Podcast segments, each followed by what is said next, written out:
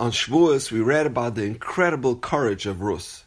There's a dramatic scene in Megillus Rus where the two sisters, the two Moabite princesses, Rus and Arpa, have a decision to make. Tragically, they both just lost their husbands, and their mother-in-law Naomi, freshly widowed herself, tells them, "I'm going back to Israel. I have nothing left to offer you. My husband is dead, and I'm penniless. Go back to Moab. Go back to your lifestyle of wealth and luxury and honor."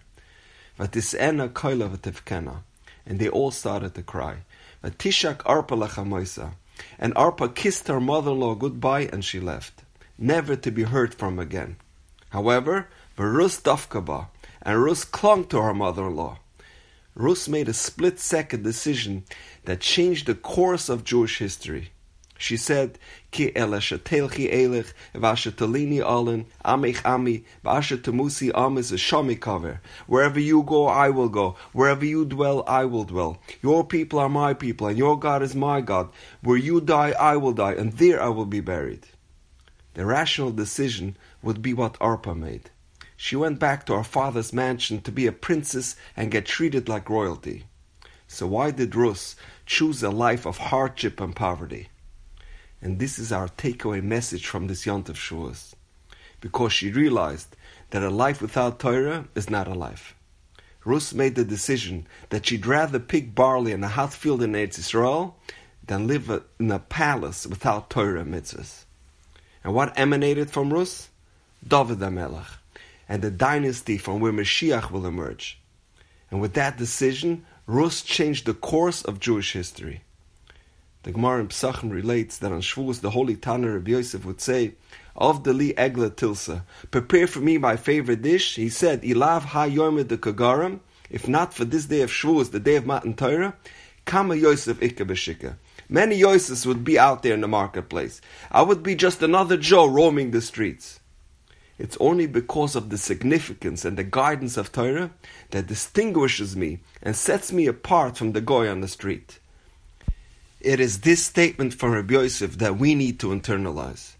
Where would we be today without Torah? Where would our children be today without yeshivas and schools? Back in the day, even secular society were respectful and modest and had values that aligned with Torah ideas. People were civil and kind and spoke properly and spoke with respect. But just in the last few years, we witness how society has deteriorated. There are no morals, no boundaries. There's no respect for any values, no respect for the sanctity of marriage. Society is crumbling in front of our eyes. Even the people that should be role models, leaders and elected officials, are so immoral and so corrupt, and their views are antithetical to Torah ideas. But that describes the rest of the world, but not the Jewish people. And there's only one reason because we have the Torah. And the Torah teaches us that there's a difference between what you have a right to do and what is right to do. Yid knows just because you have a right to do it doesn't mean it is right to do. Rabbi Yosef said, Prepare for me igla tilsa, a third born calf. Rashi explains, the meat of a third born is of superior quality. Perhaps this year there's some other significance to the number three. Matan Torah was in the year 2448 of creation. We are now in year 5781. We are now in year 3333 since we received the Torah. This year more than ever, it is evident how fortunate we are to have the Torah. We should have this in mind every day when we say Birchas HaTorah. Asher bachabanu mikala amen. Blessed are you, Hashem, that you chose us from all the other nations, v'nasa lanu as Torase, and you gave us the Torah.